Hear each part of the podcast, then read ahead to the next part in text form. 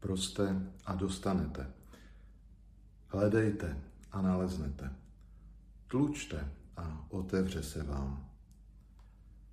Tak začíná dnešní úryvek Evangelia mm, svatého Matouše.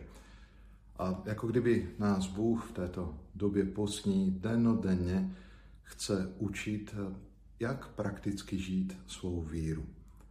Věřím, že každý z vás se toužíte v této době postní nechat obnovit Božím duchem, že se snažíme naslouchat zvláště slovům Ježíše Krista.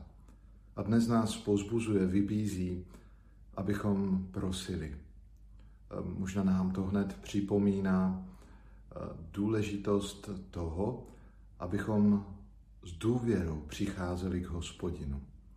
To je první z podmínek eh, vyslyšení i našich modliteb. Jaká je naše důvěra? Spoléhám ve všem na hospodina, dovedu se mu celý odevzdat i s tím, co je možná teď špatné v mém životě. Bůh nás eh, skrze svého syna učí důvěře, která má být především ve shodě s jeho vůli. Dá se říci, že modlitba musí a má splňovat tento předpoklad. Důvěra a prosím s důvěrou o to, co je ve shodě s boží vůli. A samozřejmě mám to dělat vytrvale, trpělivě. A tak ať i ten dnešní postní den je pro nás příležitostí obnovit svou modlitbu, podívat se na mé srdce z pohledu hospodina. Jestli i ty mé prozby, mé modlitby nejsou jenom eh, v souvislosti s tím, co já potřebuji.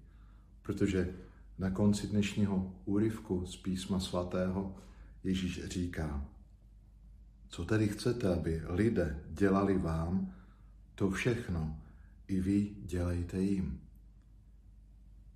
A sám nám jde příkladem. On nás všechny miluje. A myslím si, že nikdo na tomto světě neexistuje, kdo by netoužil po lásce. A tak především prozme, ať i my dovedeme a umíme být milujícími, protože kdo touží po lásce, tak také ji chce a může nabídnout. Komu ji nabídneš dnes ty? Mějte požehnaný den.